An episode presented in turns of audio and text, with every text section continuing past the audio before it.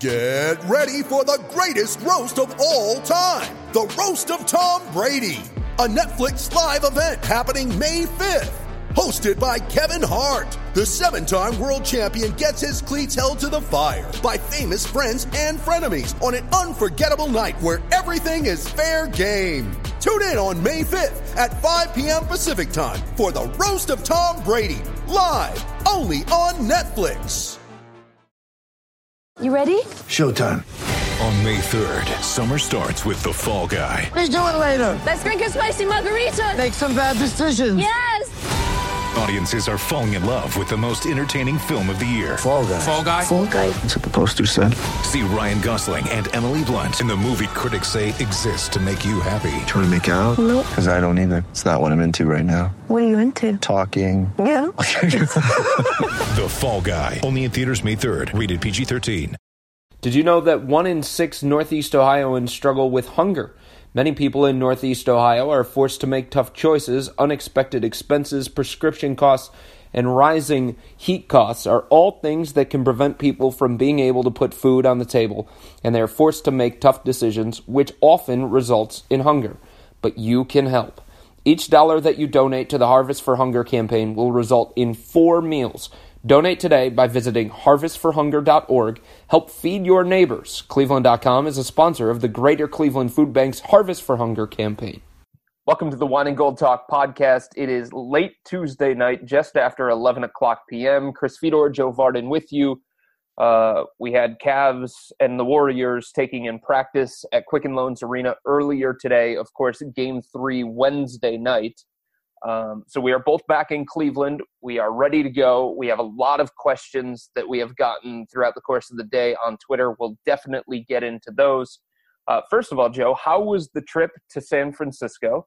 Um, and how do you feel now that you're back? Have you gotten used to what you needed to get used to in order to get on schedule for the finals game three?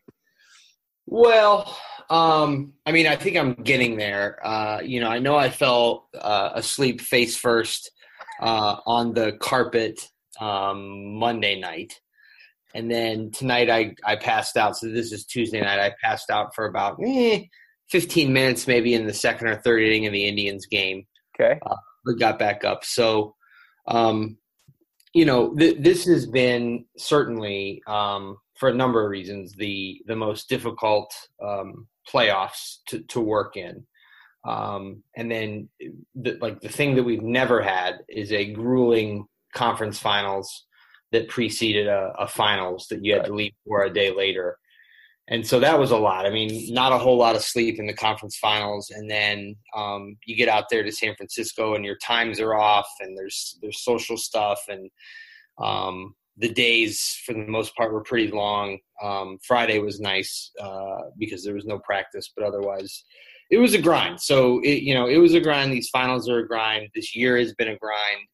Um, certainly been the hardest year uh, of the four since LeBron's returned, with the most drama and and all that. Um, but you know, I mean, it's the finals, and just like those guys, just like everybody else, like you don't want to see an end. You want to see this thing go as far as it can go, and and you just you know you try to enjoy it because you know that it might not this you know this might not happen next year. So um, you know you just try to take it in for what it is. Obviously, there's been a lot of things that have happened for you being on this beat. You came back at a time when LeBron decided to come back. Uh, you stepped into that particular role, then you pivoted into what you're doing now, which is the main beat reporter for Cleveland.com and the plain dealer on the Cavs. So there have been so many things over the last number of years since LeBron came back that you would consider memorable. Uh, you talked about how difficult this year has been, and I would agree. Um, do you think it's been the most memorable year for you on the beat? Um, well, yeah, I mean, see, because there's so many things. I mean, this this job, like this beat, is is actually it's so much larger than the job itself because you have to go to all these places, and so you have all these experiences that are away from the arena and away from the hotel. Sure. Um, and they happen, you know, when you're not looking for them, and they happen when you are. Um, but if you if you weigh all the things, like if you weigh um, the two buzzer beaters and what Mhm. we've seen in the playoffs.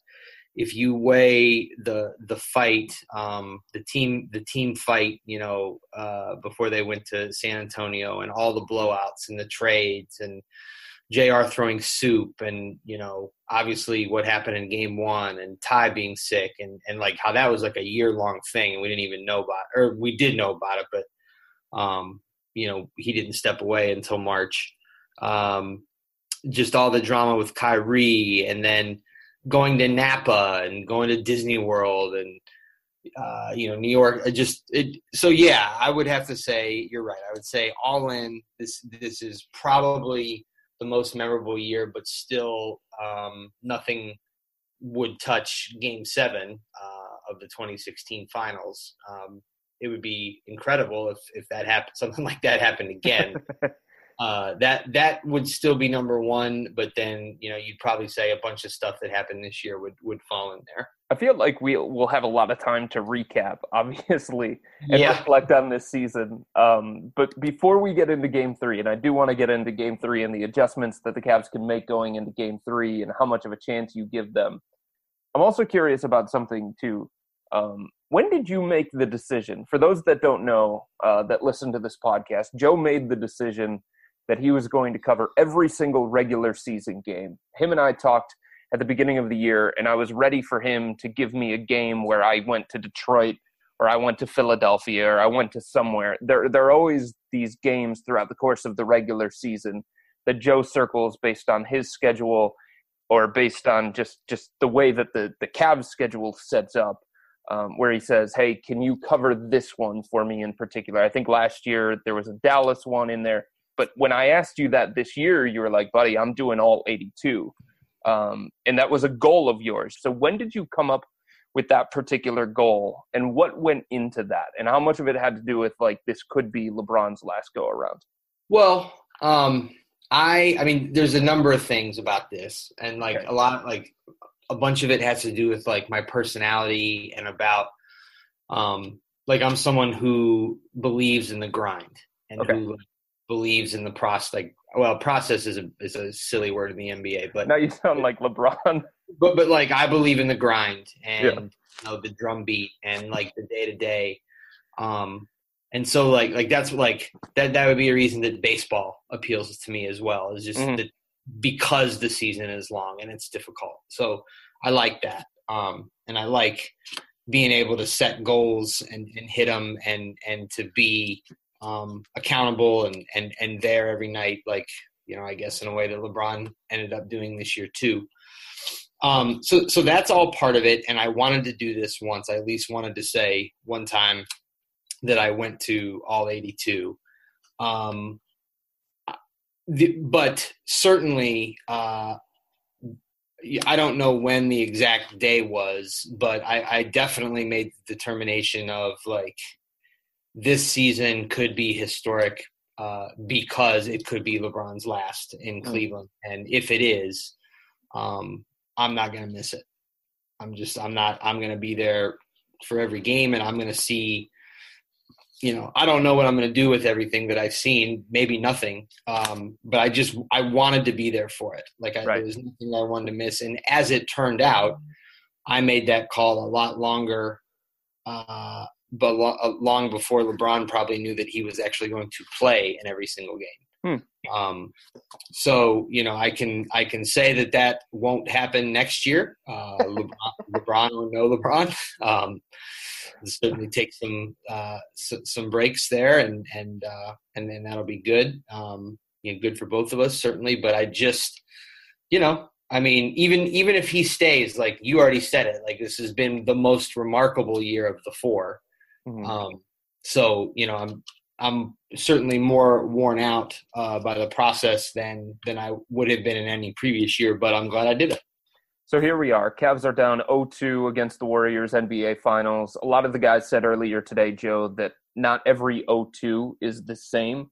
Uh, the 0-2 in 2016 felt different than this 0-2. The 0-2 against Boston different because the opponent, the level of the competition is much much higher in this series. When we're talking about the Warriors, a team that LeBron has said might be the best team ever assembled. He has called them numerous times Western Conference juggernaut. So I think the Cavs understand what they're up against. Um, going into game three, how much of a chance do you feel like they truly have? Because I think they're saying all the right things and they're saying the things that they should be saying at this point in time. We're back home.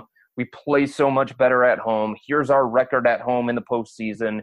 Here's how we've played in the past when we've had our backs up against the wall and we like being the underdog. And like all those things, you're not going to give up on the season and you're not going to speak in past tense until the other team wins four. Um, so they're saying all the right things, obviously, but how much of a chance do you realistically give them? To win the series? Yeah. Uh, none.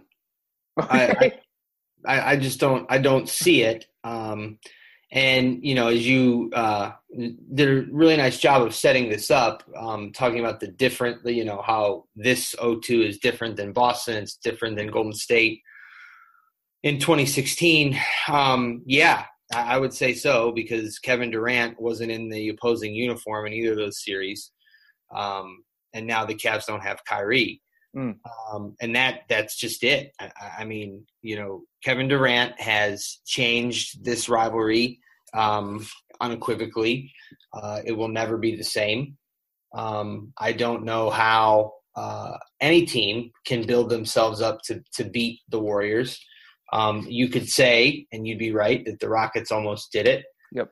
Um, but I really just feel, I still feel like the Warriors just made that so. Like they just didn't. They just they, they just didn't play well. I, I, just I don't know how you beat these these um, this team with Kevin Durant there. So, um, you know, everything else that you said is true.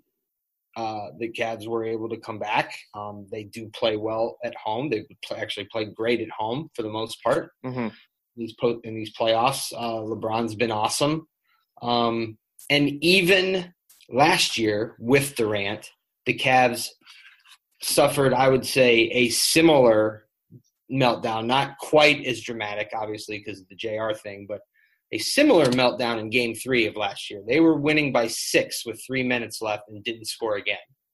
Um, so this is the game in the series that the Cavs always play well. They've won Mhm. the other two game threes. Um, so you really feel like if this is going to become a series at all, um, that that game three is the one. But it's just a combination of the Cavs not having the same talent, the Warriors having Durant, and I would add just that the the the devastating loss from game one. I'm just not even sure. I'm just not. I'm just not even sure um, that they're over that yet, even though they have now said that they that they are. Um, I, I don't know that they can recover from that. So so this will be tough, uh, you know. But I, I think you would be more optimistic in game three than in any other game. Um, but still, at this point, not looking at uh, a Cavs winning a Cavs series victory. So going into game three, one of the things that Ty said earlier today, um, first he said he was not going to reveal any kind of lineup changes or rotation changes. And then he was specifically asked about Rodney Hood. He said he's going to get a chance. He's going to get a chance. And then he was asked again, does that mean he's going to get a chance in game three? And he said yes. So Rodney Hood's going to be part of the rotation. Um, your thoughts on Ty going back to Hood and what kind of impact do you think Rodney can have? A lot of people have been calling for him in the first two games. Yeah, I mean, a lot of people have I, they have acute amnesia, I guess. um, you know, I mean, Rodney has certainly been the enigma of these playoffs. Um, Yeah. As you tweeted just a bit ago, I actually did him a favor by leaving this out of the story. Um, he is by far has by far the worst plus minus um, of anyone in in this tournament. Like, it's not close. Right. Uh, like so, what the Cavs are getting outscored by like 85 points or something like that when he's on the floor.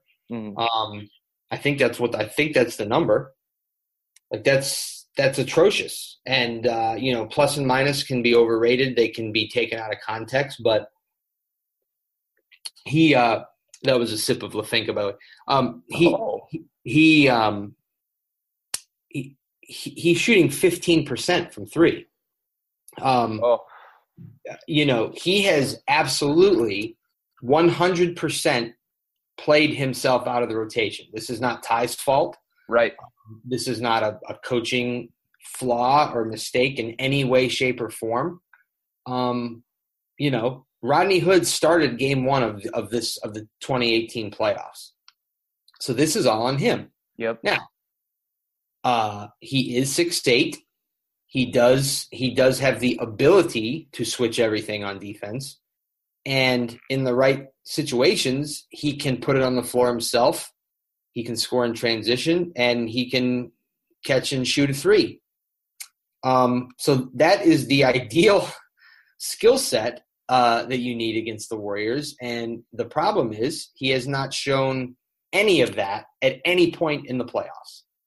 So I, I am surprised by this um, in in a way because they should have won game one hands Mhm. down, Mhm. and they were in game two for a lot of it, uh, which is a game they really shouldn't have been in, like given the circumstances. And so, you know, I know the Warriors are doing some things to hurt the Cavs, but um, I'm just not sure. I, I'm not sure about this one. You know, the skill set I get, but the production just hasn't been there. But we'll see how it goes.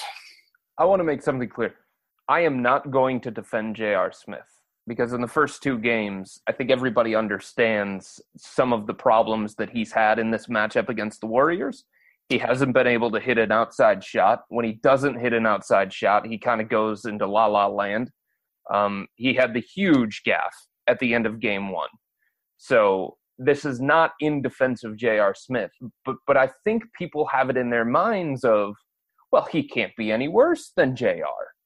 Like he has been worse than J.R.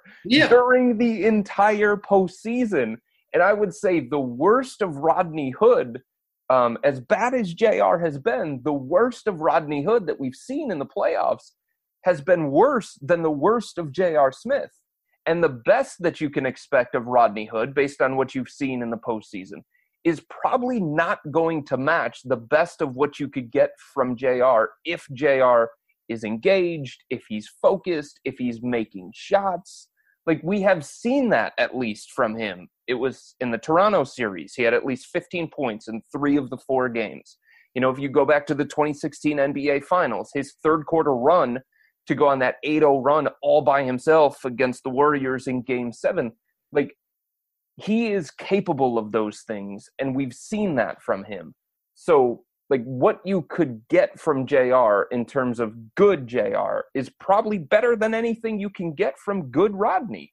Yeah, yeah. I mean, that is. it's like okay, Jr. Uh, just had just a ridiculously bad game in game two. You know, Klay Thompson has a high ankle sprain. Yeah. Which that that injury is so severe. You know that that they always say the dreaded high ankle sprain. Mm-hmm. and JR didn't touch him. you know, never mind the two of nine or whatever he was from the field. But JR didn't get into him, you know, didn't make him have to try to push off of that bad ankle. Um, it just, it was inexplicable. But if you think back to game six and seven of the Boston series, JR was in Tatum. Like he was, he was into him. Right. And he switched on to Jaylen Brown, same thing. And he knocked down threes. And then, like you said, 2016, I mean, they don't have a chip without him. right. Um, so it's in there with him. I mean, with Rodney, like, I, you, I mean, have no idea if it's in there with him. it, I mean, the, right? I mean, like, I guess that's one way to say it. I, like, I mean, he's 25 years old. He Yep. obviously had the skill set to average 16.8 points per game on a team that was pretty good. hmm Um, so it's not like garbage points, um, you know, or, or points on a on a bad team like some other guys we could we could name. Um, but it's it's just he he you know the the the numbers suggest and what you see on defense suggests that he has totally shrunk in the moment. Yep. And so I if someone said you know he can't be any worse than Jr. I mean he has proven that he could be. Right. Um, but You know, he did have one nice game against the Warriors earlier this season. He does have the right skill set. Um, and and who knows? Who knows how much they're actually going to play him? I mean, Right, right. are they going to give him Jordan Clarkson six minutes? I mean, that's how big of an impact does that make? And maybe he gets out there and gets a couple buckets in transition, and they he helps them steal a game. That would be great for the Cavs. That'd be Mhm. that'd be tremendous. But I think you and I are, have similar concerns about this. Um, it's got to be Clarkson, right? If because you know he's not going to expand the rotation at this point in time, going at Game Three of the NBA Finals, so it has to be his minutes, right? I mean, you can say that Jr. is not going to play 31 or 37 or something like that, so maybe you cut that down, but it's still like he wants eight guys, doesn't he? It seems like. Yeah, I mean, I've been wondering just about this, um, uh, about the minutes and, and who it could be. I feel like Ty is is kind of telling you with with what he said in his last two media availabilities. He's kind of telling you that he doesn't know if there's a place for Korver in this series. Hmm. And um, if you look at, I hope it's on my screen. I hope it's on my screen. Uh, come on, baby. Yes, it is. Okay. It is. It is. It is. It is. It is. Um, The pure joy that you got just from that, it's the little things, man. it is the little things. And I think I may be wrong. I don't think it's. Oh, no. There. Wait. There it is. Here it is. Here it is. Korver, if you go back to. Um, if you go back to the start of last year's finals, okay, so that's seven games, right? No, no, don't do this. He um he is eight of twenty five Yeah. in the series. Yeah. Okay. And he's six of twenty on threes, which is I mean, you could be worse, but but for him, that's nowhere near what he does. And if you think about like who he is as a player, like he has to come off screens, catch and shoot threes. And if he's not, there's not a lot he can do. Um, and that is kind of what Ty has been telling you, you know, because he's been totally, completely, without question, non-existent in this series, just non non-existent. And Ty is telling you that he has a hard time because the Warriors switch everything. It doesn't matter what screen we run for him. For, for him, we can't. His guy can't get lost in the on the screen because they'll just switch it. Mhm. Um, and and you know when they send their double action at LeBron, the one guy they don't leave is Korver. Yeah. And Ty has gone on to mention that he's that Korver's not going to be a guy that's going to put it on the deck uh, and score that way. So all of that leads me to wonder if Korver is actually the target. Um, and you would, I mean, Jordan Clarkson's been been, uh, he, you know, he he's played a puzzling series offensively. Um, there's no doubt about that. But he did make life a little bit more difficult for Steph um, in Game One, and they kind of like how he gets into guys defensively. Um, and the other thing I will say is that Ty has valued defense over offense since the series turned in Boston. Um, so th- this is much more of a guess and me just kind of you know bloviating than um, actual information. But but I am basing this off of what Ty has said on the record the last two days when asked about why Korver can't get going. And I think the interesting thing in those stats, the most interesting thing, you know, shots are going to fall, shots are going to uh, miss, no matter how good you are. If you're Kyle Korver, if you're Rodney Hood, if you're J.R. Smith, that's just the way it goes. Um, you said he's taken 25 shot attempts. Think about that. In the last seven games against the Warriors. So if Yeah. you do the math on that, that's 3.5 shots per game. Like, that's the thing. He can't even get a shot off against these guys. Yes. And that's what it comes down to. And if he can't get a shot off against these guys, and he's kind of out of place on the defensive end, um, maybe he held his own at times against the Boston Celtics, but the Sure Cavs I mean, the Cavs deep down are worried about Kyle on the defensive end in certain matchups where it's speed, athleticism, quickness, length, versatility, those kinds of things. Um, so if he can't get a shot off, and he's not giving you positive impact on the defensive end, like it's really, really difficult to continue to run him out there over and over and over again and cling to um, his gravity and cling to some of the stuff that he's done in past playoff series. Because I think you've seen against the Warriors, this one's just not for him. I, I think we've talked about this before, Joe. Um, I think there are certain kinds of players that bother the Warriors, uh, just like there are certain kind of players that bother the Cavs. I remember talking. Yeah, like like MVPs. They give the Cavs, especially when paired together on the same court, they really give the Cavs a hard time. Especially when one of those MVPs joins a 73 win team and replaces Harrison Barnes, a guy who the Cavs were like, hey man, just keep shooting from the outside. We're going to leave you open over and over and over again. Yeah, I don't know why, man. That just really makes it tough on the Cavs. but I remember talking to somebody in the Bay Area at the time that the Cavs made a trade for Korver. And they said, Chris, he doesn't bother the Warriors. And I was like, what? Like you would think that that would be the kind of guy that would because he's nonstop moving. He can get open on screens. Uh, he can shoot and make a bunch of threes, and maybe it can help the Cavs win the three point shooting contest with the Warriors.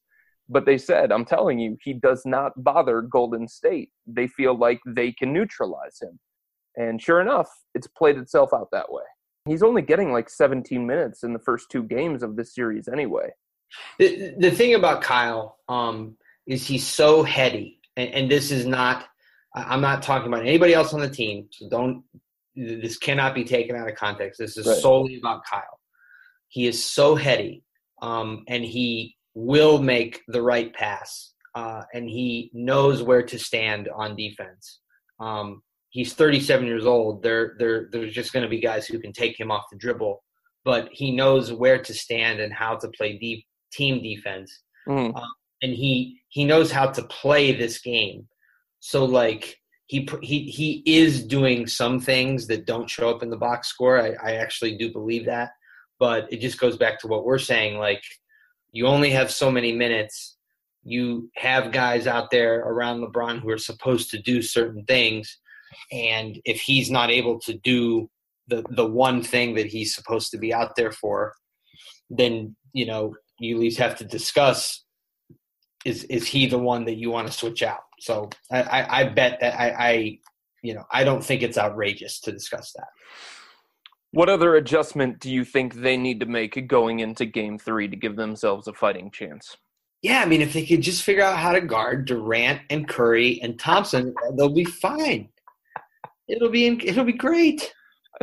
I feel I like just, there's been so much conversation about like a breakdown and defensive strategies oh, and things that they can do on offense, but I think it boils down to exactly what you were saying.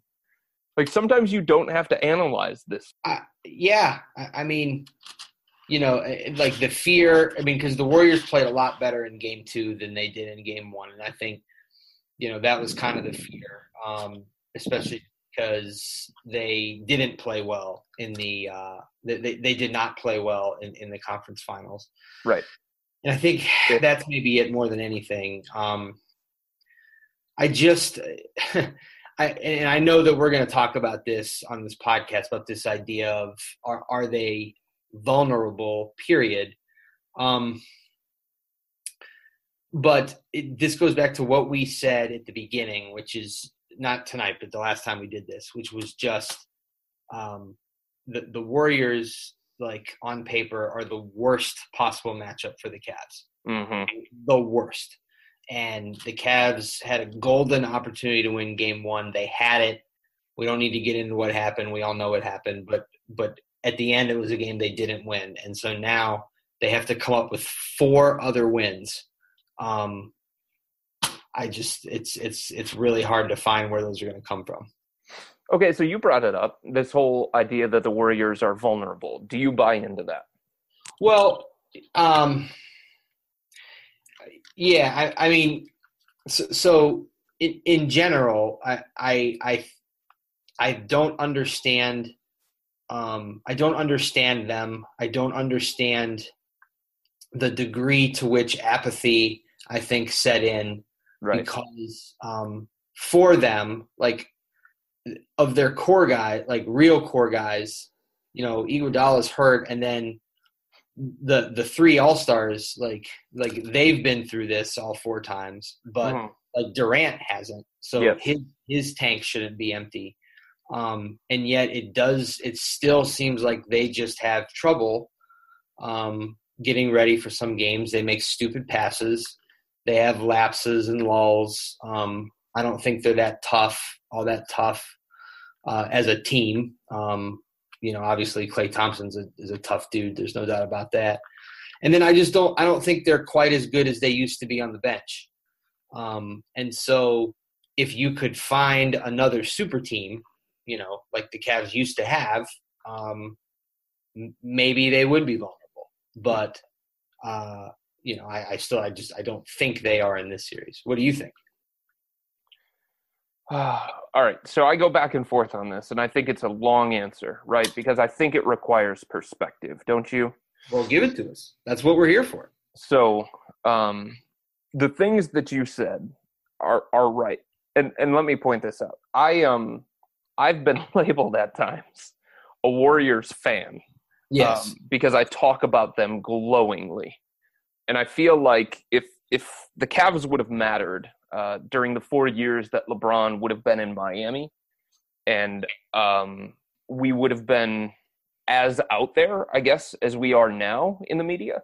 I feel like I would have been labeled a Heat fan because there were just so many things about that Heat team that impressed the hell out of me. And there were so many things about them that I think fans should have gravitated towards, despite the fact that they were like the hated team and LeBron had the decision and he stabbed Cleveland in the back and all that other stuff. The collective we will always say, um, I want guys who are going to sacrifice stats and sacrifice role for the betterment of the team. I want guys who are going to put winning first before money, before anything else. I want guys who are all about the right stuff. And Miami was all about that. And I feel like Golden State's like that too. And as much as people attack them because like how they got together and Kevin Durant's decision to go and join Golden State, that's the true definition of a team. Steph Curry stepped aside. Like the city was his, the whole Bay Area was his, the franchise was his. And he was like, I don't care about anything else. I want to win. And this guy gives us a great chance to win. I want you here on my team. Uh, Kevin Durant, you know, he subjugated his ego. He tried to blend his game and change his game so that he could become a better version of himself and the best version of Kevin Durant for the Warriors to be successful. I just think dudes that make those kinds of sacrifices, I think they deserve credit because I don't think every guy in the NBA is wired the same way, and I don't think every guy in the NBA would be willing to do that. And I've watched every single Warriors game in part, Joe, because I feel like when you're covering the Cavs, there is a great chance that the Warriors are going to be that team in the finals. And I want to know about the Warriors. I want to know what they can do, what they can't do, what they're all about, where their vulnerabilities are, so that we can give a more informed perspective on the team that the Cavs have to beat in order to win a championship. And so that we can give an informed perspective on how much of a chance the Cavs have to win an NBA championship. So I admire so many things about the Warriors and how good they are. Um, so I want to make that known. In saying that, the things that you said about them, I think, are sort of right. Um, their bench is not nearly as good as it has been in the past. They're playing more lineups, I think, that have uh, weak links on them that should be exploitable to a quality sound defense.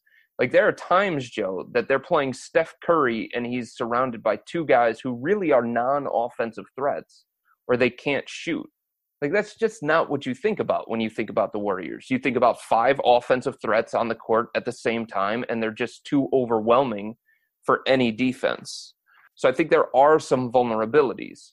But I also think they didn't really struggle as much in the Rocket series as people are looking at. You know what I mean?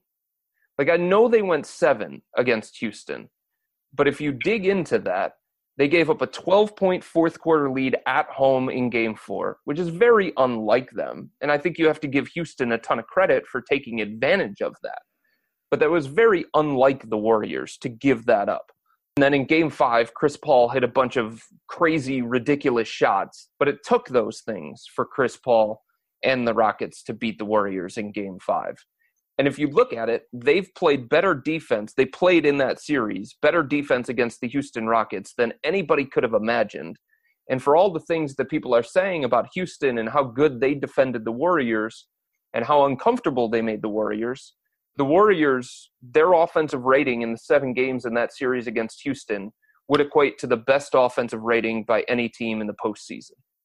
So I don't think they actually played that bad against Houston in the Western Conference Finals.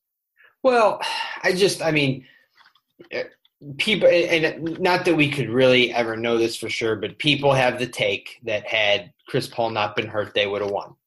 Mm-hmm. Um, which you know again you i mean that's a purely hypothetical but it, it's it's hard i think it's hard to make the argument that and you're not necessarily making this. I mean you're just saying over overall the warriors numbers were a lot better than we, we gave them credit for um, right.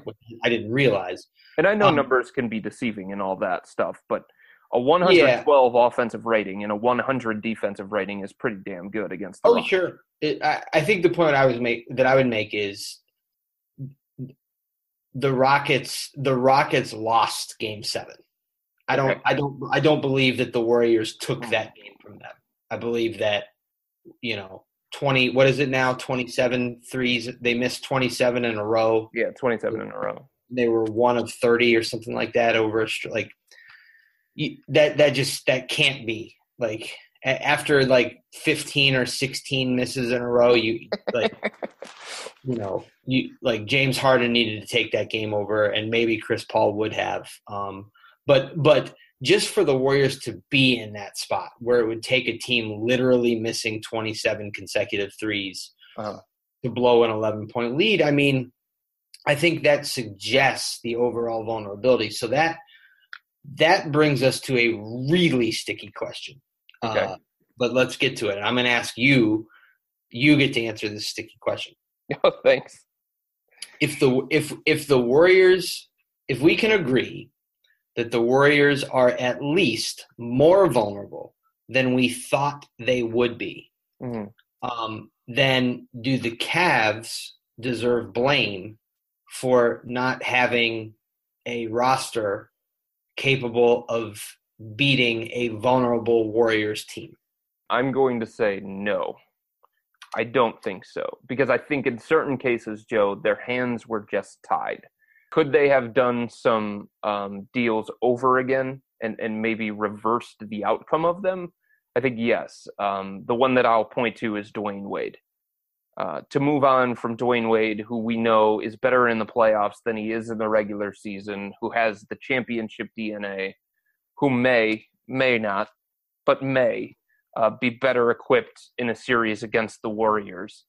And to move on from him and get nothing in return, and to say that you did that so that you can open up more playing time for Cedi Osman, who is obviously not going to get an opportunity here in the NBA Finals and hasn't gotten an opportunity in the playoffs, and Jordan Clarkson, who's been a disaster in the postseason, and Rodney Hood, who started game one of the playoffs, but now has been bumped from the rotation, and we'll see what he gives in game three. Like, for that to be your reason to move on from Dwyane, I just think they played that wrong. But aside from that, I think their hands were tied, and I think the thinking behind some of the moves that they made, it was sound. Jae Crowder, in theory, should have fit in this particular series against the Warriors if he would have lasted long enough, right? Mm-hmm. He has the skill set. He's bothered the Warriors in the past. He's the three and D guy. He can play power forward, small forward, defensive versatility, all those kinds of things. Larry Nance Jr. is the young, athletic big who can get up and down the court, get out in transition, offensive rebounds, deflections, hands in the passing lane. I think you've seen that at times in the first two games against Golden State. So I think the thinking behind bringing him aboard at the trade deadline was sound. And Jordan Clarkson should, in theory, be the kind of guy that bothers the Warriors. And Rodney Hood, in theory, should be the kind of guy who has the skill set to fit in this kind of matchup against Golden State. So I think it's hard to blame them because in theory, the moves that they made should have made them better for this matchup against Golden State. Like the minute that they lost Kyrie, it was going to be really, really difficult because they didn't have that second creator. They didn't have that second star along with LeBron. Um, and that's what you need against Golden State. That's what Houston had for the first couple of games with James Harden and Chris Paul. And then Eric Gordon was kind of the third one. Um, I just don't think there was a lot that they could have done. Well, um, I would start with with this. Um, we don't know what the offers were for the Cavs draft pick, which turned out to be the eighth pick. Right. And at the time of the trade deadline, it was right around there. Mm-hmm. Um, so we don't know what the offers were. Could they have gotten a Kemba Walker for that draft pick? If they could have, um, Yeah. I think this series looks different. But I'm not here to say for sure that they could have. Somebody suggested that to me today, but I, I'm not. I'm not going to report that. I got you. Yeah, that makes sense. Um, so, you know, I it just it it felt like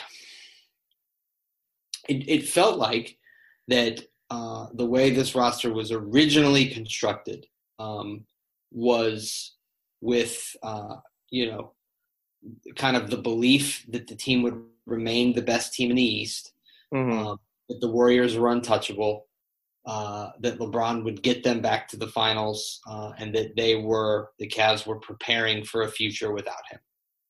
Um, you know, th- those aren't just my own words. That has been written and opined, and you know, the roster moves that they have that they made at the time suggest that. Mhm. Um, you know, they ended up holding on to the to the pick. Um, I don't think they it, they were as ironclad with it as as others have suggested. Um, and and I agree with you um, actually, and you know I think we all need to pay attention to this. That at the time at the deadline, the moves that were made um, were almost universally praised, including by LeBron, and they were necessary um, because I think the team as constructed may have struggled to make the playoffs. Yeah. Um, and then you know I, I think you've got to give them some room for uh, like like some benefit of the doubt. Like you couldn't have known that Jordan would be this overwhelmed, um, and you couldn't have known. Well, I, that, that's kind of the one I stick with actually. Okay. Um, I, I, I think there probably was some things they knew about Rodney, uh, and they chose to ignore them. Um, but you know, I, th- I mean, the fact remains is that they ended up getting back to the finals, and the Warriors are not quite the invincible juggernaut that w- that we suggested they were all year, Mhm. and the Cavs, in the end, aren't any better than they were last year. And you got, you know, I mean, th- if the goal is to win, like, are they in the best position to do that right now? Yeah. No, I understand what you're saying. I think the other thing that we have to throw in here, and it's not making excuses for Golden State. Injuries happen at this time of year. Sometimes it turns into a battle of attrition. But but I think to some degree, Joe, some people might have forgotten the importance of Andre Iguodala, and maybe even forgotten what the Warriors look like with Andre Iguodala Yeah. you know when a team no matter how good they are I, th- I think with the warriors it's it's like people think they should overcome everything and because they have steph and they have Klay and they have draymond and they have durant like nothing else matters to them and i just don't know that that's true like any team in the nba at this time of year that can't use its best five man lineup I think is going to show some vulnerability at times. And Andre Iguodala is part of the Warriors' best five-man lineup. And he's clearly the best guy that they have to defend LeBron. I guess Draymond is probably a close second to that, but it's been Andre Iguodala. It's always been Andre Iguodala. He's somebody who gets them into their offensive sets. He's somebody who is a champion, a finals MVP, so he's kind of like the babysitter who when things start going the wrong way for the Warriors and they start you know losing focus and they start having some of those turnovers and like a lion they start playing with their food a little bit too much before they want to go eat it like he's the guy that kind of stabilizes that whole thing um and I think people have forgotten how important he is. Whew. Gonna sneeze. All right. Too much Lafinka? No, not at all. Not at all. Not at all. Sneezing over here. Um, yes. Uh, to, yes. I think Andre. I think that is a great point, and it just brings me back to, um, like, could you say who the Cavs' best lineup is? No, no, I can't. Absolutely not. And, and I- you know, it varies based on series, I think. But I couldn't give you one in this in this series against the Warriors. Um, so you know, it's. I mean, everybody's to blame for this. Um, everybody deserves credit for getting this far. Um, you know, I mean, the, the the circumstances last summer with the change over from David Griffin while he's trying to make trades, and they go to Koby. I mean, that's a tough. That's a ridiculous shoe to have to to step into. Um, you know, and and he was able to find them a point guard when they didn't have one. Um, so that you know, like I said, there's all there's all kinds of credit, there's all kinds of blame, um, and the Cavs could have won Game One uh, anyway. Yeah. But just yeah, it's it's. I mean, I don't know. I mean, like, are we are we being too pessimistic to think that they're they're not in a position at all to to win the series? I think people would say we're being too pessimistic. Um, I don't think we are. I think I think we're judging. I think we're judging this series and judging the Cavs based on what we've seen and what we've seen in the past, and I think that's completely fair to do. Yeah. Yeah. I mean, yeah, I guess the optimistic view would be you'd say they should have won game one. Sure. Uh, they've won eight straight at home. They're just a great team at home. Um, so we'll see. You know, we'll we'll see. The Cavs have two chances to uh, to tie this thing up, and and then you know it's the best team in the world against the best player in the world, and uh, you just kind of have to see how that shakes out. I, I think it, it would be great. Um, it would be great for the league, and it would be great for the Cavs and their fans, who certainly deserve it, for this thing to get tied up somehow Yeah.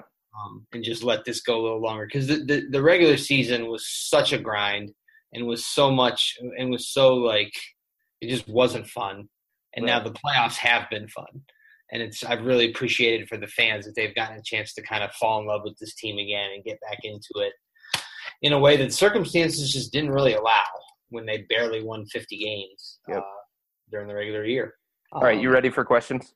I think so. I think yeah. I think we've we've covered what we want to get to on on that end. So let's let's take some questions. All right, King D wants to know when do you plan on moving to San Francisco or retiring? Asking for myself, of course.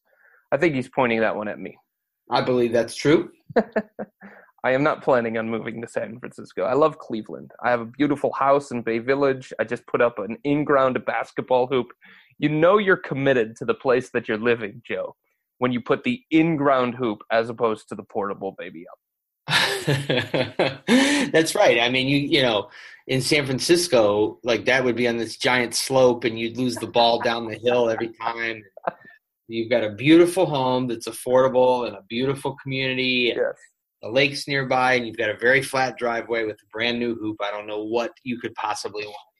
I would also like to point out that if I felt like the Cavs were better and they had a better chance in the series against the Warriors, I'd probably be glowing about the Cavs more. And if the Cavs didn't have the nightmare regular season that they had, Joe, and you've already talked about what went on during the regular season, I don't think anybody can avoid what went on during the regular season. If there wasn't so much drama with the Cavs, I'd probably be nicer to them, right? And I'd probably write more positive things about them. But there were a lot of things that you had to point out throughout the course of the year about this team. It doesn't make me more of a fan of the Warriors to point those things out. I mean, you lo- like you love the Warriors. Let's not let's come on. Let's Oh my gosh, here you go. Here you go. You're just to throw whatever on the fire right now. it, I just love it. Like we kill you about that privately, and then so it just tickles me pink to get on Twitter and see that you get killed for this by people who don't know us. Uh, Jordan wants to know how will this Cavs team in a four year run be remembered in the future? You know, um, I, I hope, I sincerely hope that it's remembered as um, as the the the great period of of Cleveland basketball and, and the time when the whole city and the whole region was brought together uh, by this one guy and then this one team, Mhm. um, and that it was just something to be celebrated. And it, you know, it, it was uh, something that that most of us had never seen um, before, like li- living here, like being Mhm. under the age or whatever. Um, and so I hope that's what it is. I hope that um, I, I hope that whatever happens this summer with LeBron uh, doesn't poison that too much, and I hope that um, i if it goes the wrong way, I hope that it is in Cleveland for all parties involved. I hope it is handled with dignity this time, um, because I just uh, Le- LeBron has been exemplary um, Mhm. for the most part, certainly with what he pledged to do on the court. Uh, and I mean, like when I say the words that this will never happen again, like Right.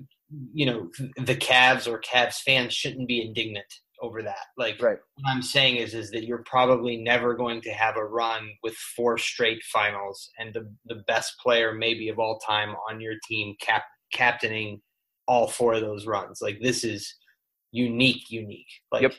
someday again, maybe they'll win another championship and it'll be great for the city when that happens, like whenever that is. But it's like right now is the time. It's the time to celebrate and even if they end up going one and three uh, in the finals, that one is what matters, and, and and I hope that's how it's remembered. Yeah, I'm right there with you. I think um I think you can make an argument. Look, I wasn't around for Jim Brown or Otto Graham. I know the history of it, but I wasn't around for it. I was around for the mid '90s Indians, um, and I would put this four-year run by the Cavs, as crazy and topsy turvy as it has been at times, and drama-filled as it's been at times. I would put this four-year run with the Cavs up against anything in Cleveland sports history over that same length of time. And and it's for a lot of the reasons that you said um, and it's because of the guy that that was responsible for it and that was leading the charge of it. And i would also say that that i think when we look back on it we're going to we're going to respect i think what the Cavs did during this 4 year run and maybe even come to the conclusion of it took that juggernaut in the Western Conference with four All Stars, with two of the three best players in the NBA on the same team. Like, it took that to prevent LeBron and this group from winning more than one championship in four years. And I think. I think you can take pride in that if you're the Cavs, that that is what it took. And there's only one team that would have prevented the Cavs from winning more than one championship in this stretch, and it's that team that just happens to be around at this time. Right, right, absolutely. Um, all right, this one comes from two one six forever. Says, Okay. what is LeBron's relationship with his teammates? Since a lot of them are new and much younger and different than him. Um, well, yeah, I mean, it, it it's um it's a different relationship than he has had uh, with any team here uh, since he's been here. Um, I, I hmm, like I- I'm not even sure who, who you would say on this team that he is quote close to.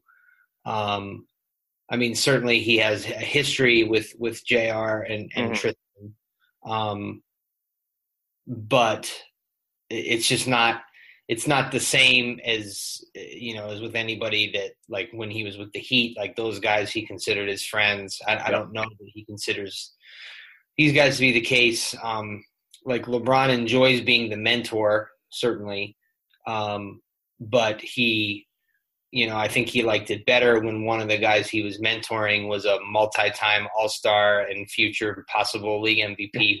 Yeah. over.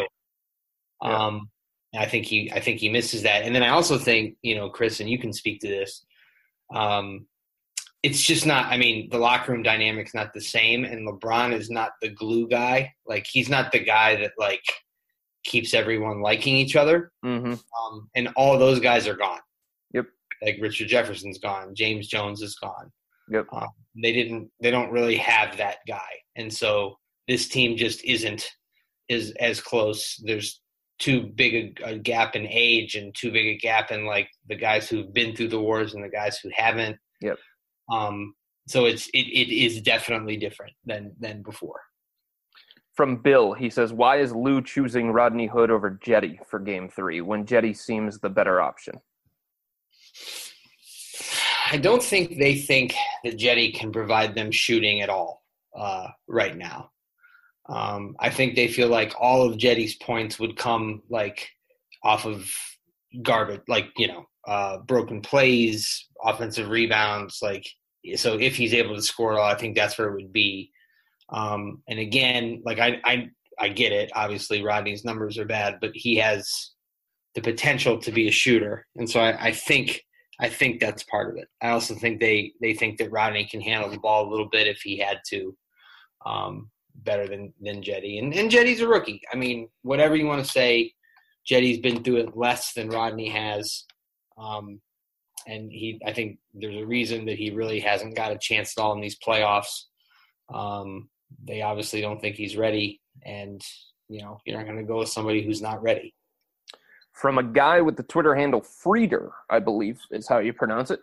Uh, do you think the Cavs thought Hood was going to end up being the starting shooting guard after the trade deadline? Yeah, I, I think that's possible. I really do. I, th- I, think that they were there were injuries at the time, and they wanted like certain people to be back, so you could look at kind of the full deal. Um, but but yeah, I think that was that was probably the idea. Okay. Uh, from Timmy S twenty four, loyal uh-huh. listener to the podcast. Did he uh, get in last week? I think he got in last week.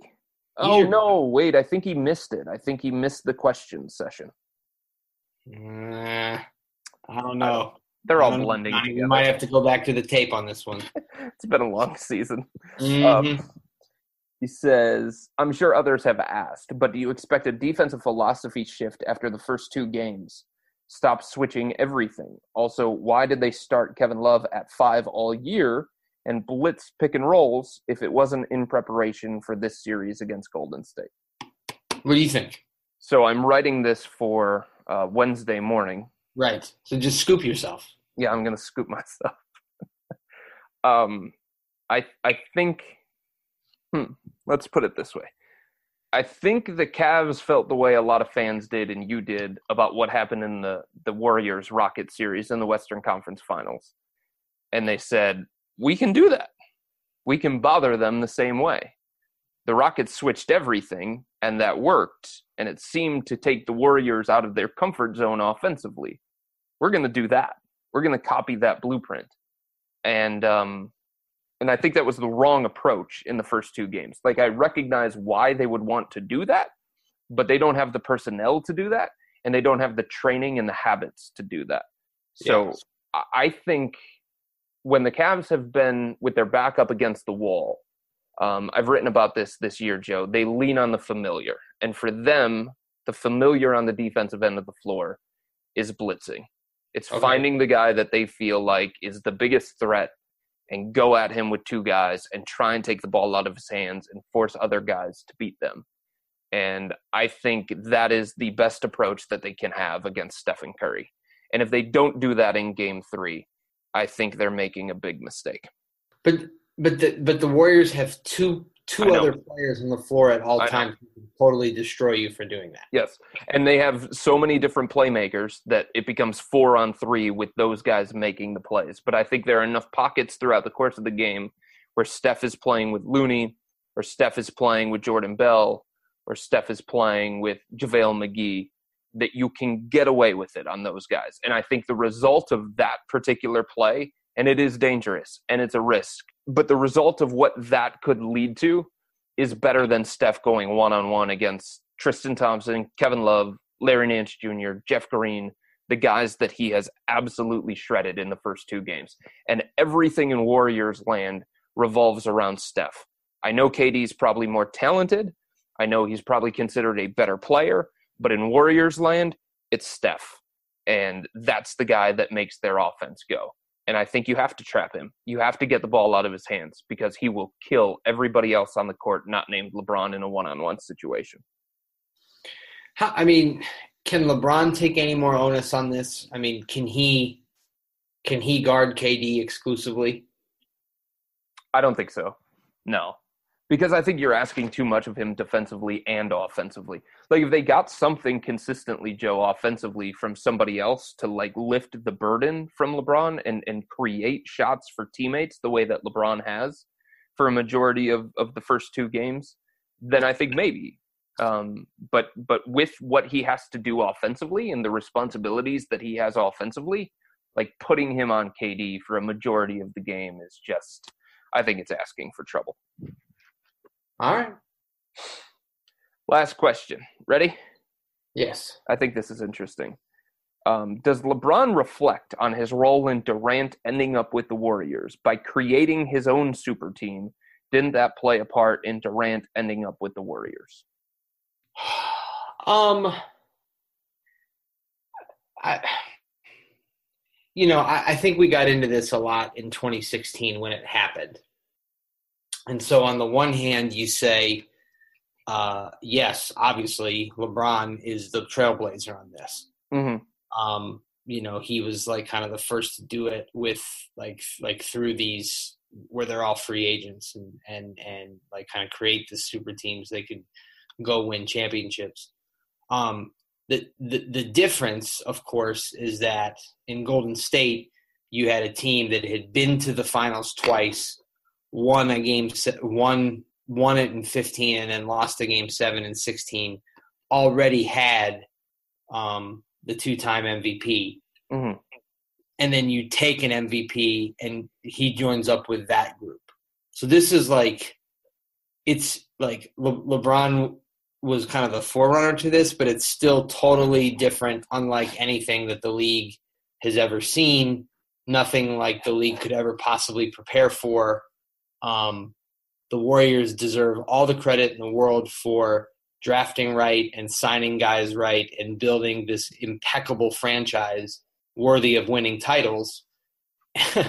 and then like you add that to the great fortune of them having some cap space in the year that the cap spiked Hmm. and then add to that like this very unique player in Durant who has the skill set of an alpha but not the ego Mm-hmm. anybody else with that I can think of with Kevin Durant's skill set would not do what he did, which was Right. you know lose to the Warriors, i- i- a- actually having blown a three-one lead to the Warriors, and then going and joining them. I I, I can't imagine it. it. He it was his right to do it. He's going to win multiple rings now for having done that. But there's really there was no like there's nothing you can there's nothing anybody else can do about that. And and i don't think that lebron is culpable in what happened there um because like you still just you can't account for like you spoke about at the top of the podcast about the incredible like sacrifice that that takes to even do that. And that that i mean we are talking about a less than 1% kind of guy with with that kind of skill set but also that kind of mentality to do it. Yep. Um, before we get out of here, I want to run this by you. Uh, I saw something today. Richard Jefferson, former Cavs player, uh, obviously he's doing a lot of work for Fox Sports Ohio, ESPN. He's appearing on all these shows. He was on Jalen and Jacoby, Joe, um, and he gave his two cents on LeBron and his summer decision. uh-huh He brought up the Portland Trail Blazers as a potential LeBron landing spot because of Nike. yeah okay Your thoughts? Um I mean, so much of the speculation is about Los Angeles, Houston, Philly, um, Cleveland. Those seem to be the four, right? I, I don't think I've heard any human talk about Portland. No, I, I I was just going to say that. I mean, Richard is the only one talking about Portland. okay, Um, that's a good way to look at it. yeah, I mean, you know, I think you hear more about the Cavs trying to figure out a way to like get CJ McCollum than, Right, right, right. you hear about uh, LeBron going to Portland. Um, you know, I mean, Nike is there. Uh, it is a wonderful. It's a it's a wonderful small city out like way way way far away from everything. um, it's incredible how like I mean, it's incredible how isolated I feel every time I'm there, and I'm only there for a couple days. It's just so far away. Um, I don't imagine that. I don't see like why, in any way, shape, or form, LeBron's Nike relationship has anything to do with where he plays, at least as far as like in proximity to the main campus. Mm. Um, like Nike already sends somebody around with him almost full time. Right. Um, we all know him, a good guy, but like, I, so I don't, I don't get that one. Um, I'll be interested to watch that unfold. I like that's they're not on my radar, but you know, Richard's not no one. He, I mean, he knows LeBron, Sure. um, and so I don't know. Maybe they had a discussion we don't know about. All right, buddy. We're gonna end it there. Uh, we'll, we'll, I'm sure in the future we'll have numerous podcasts discussing LeBron and his future and future destinations. But for now, the Cavs are only down 0-2 in the series, and some team has to win four. So for the Warriors, they got to win two more. in Game three, obviously Wednesday, their first chance to get another one. And if they win Wednesday, like that could suck all That's the life out of the Cavs. It's over. Yep, yep, yep. They win Wednesday. It's over. Um, you know, I I, I kind of think the Cavs are going to get this one. Um, but uh, you know, I certainly like. I obviously don't think the Cavs are going to win the series, but uh, I think they have a chance in this one.